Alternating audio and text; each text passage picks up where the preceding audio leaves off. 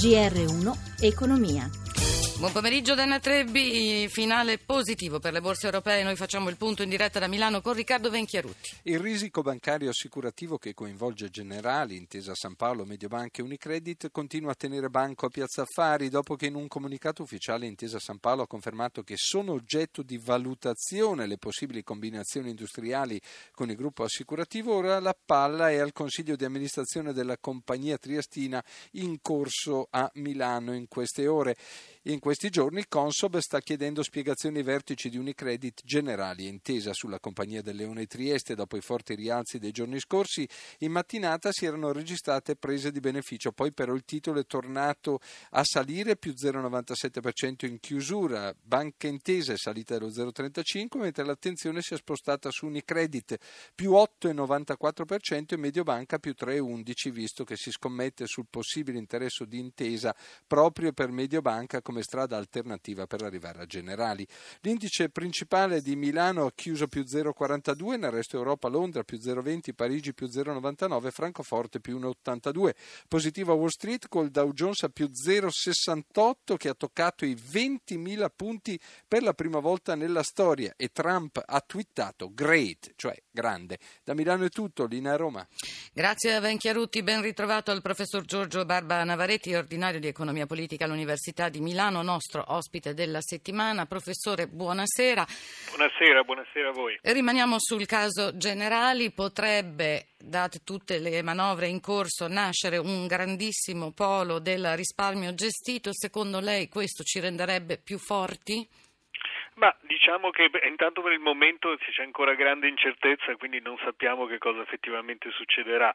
Sicuramente che in Italia ci siano delle integrazioni di grandi gruppi, gruppi così importanti anche nel settore del risparmio è importante, è fondamentale eh, ed è importante che finalmente si creino dei grandi player. Il, il risparmio gestito è un, un mercato in cui l'Italia è molto forte perché come sappiamo le famiglie italiane sono dei grandi risparmiatori, quindi in questa quest'area che ci sia effettivamente qualcuno che riesce a giocare una partita con dimensioni globali potrebbe essere una buona notizia. Detto questo bisogna ricordarci che poi il mercato è appunto globale, il mercato è europeo, quindi bisogna che queste integrazioni abbiano un senso industriale, ossia che un'eventuale integrazione tra tutte queste eh, diverse istituzioni possa stare sul mercato in modo efficiente ed avere delle sinergie tali da giustificare appunto un'integrazione così grande e così complessa. Professore, buone notizie dall'industria L'industria italiana a novembre, secondo l'Istat, il fatturato cresce del 2,4%, gli ordini dell'1,5%. Stiamo davvero, stiamo davvero invertendo la rotta. Beh, diciamo che questi sono buoni risultati, eh, lo vediamo sia sul fronte della domanda interna, quindi del mercato interno, ma anche sul fronte delle esportazioni. Oggi sono usciti anche dati sulle esportazioni extra Unione Europea e anche questi sono incoraggianti, quindi diciamo chiudiamo un ultimo trimestre del 2016 sicuramente positivo.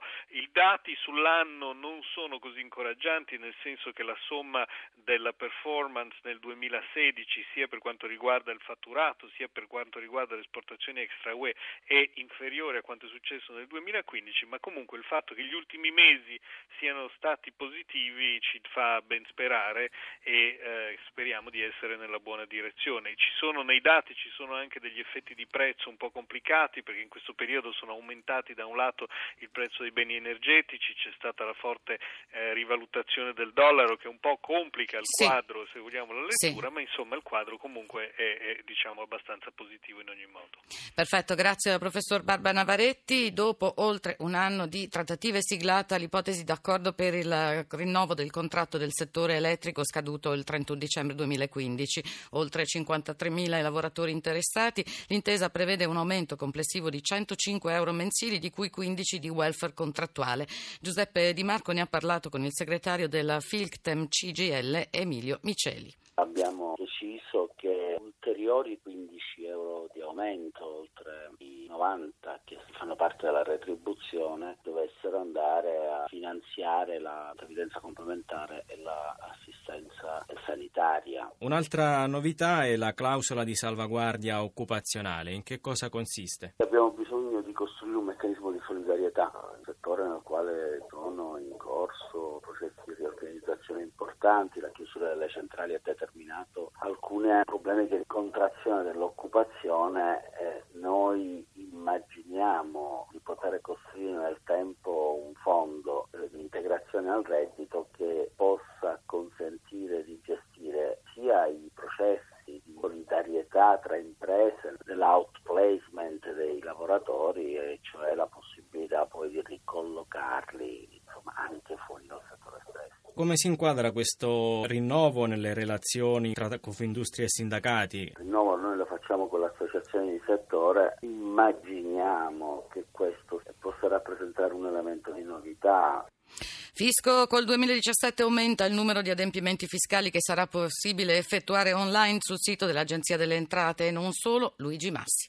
La prima novità è che il modello unico per le dichiarazioni dei redditi delle persone fisiche cambia nome, si chiamerà modello redditi. Disponibili da oggi bozze e istruzioni per compilare la dichiarazione 2017 riferita ai redditi 2016. Quest'anno si segnalano, oltre a quelle già esistenti, l'agevolazione sui premi di risultato per i dipendenti del settore privato. Se non superano i 2.000 euro godono di una tassazione agevolata al 10% e poi il credito d'imposta per le erogazioni liberali in denaro verso gli istituti del Sistema Nazionale di Istruzione e ancora la detrazione al 60% 65% per gli apparecchi di domotica per il controllo remoto di elettrodomestici e climatizzatori in casa. Inoltre, passando ai professionisti, da oggi caffè commercialisti possono inviare fatture corrispettivi dei loro clienti al fisco sempre tramite l'accesso all'area riservata del sito dell'agenzia. Prima l'opzione era possibile solo per il singolo contribuente. Grazie all'accordo tra Sisal e Agenzia per l'Italia Digitale, con Pago PA sarà possibile effettuare pagamenti elettronici per tasse e tributi anche verso regioni, comuni e altre pubbliche amministrazioni, una funzione che esiste già per il bollo auto e le contravvenzioni e che viene estesa oltre che alle imposte ai ticket sanitari e alle rette scolastiche. Ultima semplificazione, le dichiarazioni di successione potranno essere inviate online all'Agenzia delle Entrate e dal 2018 l'invio telematico sarà obbligatorio andando a sostituire completamente quello cartaceo.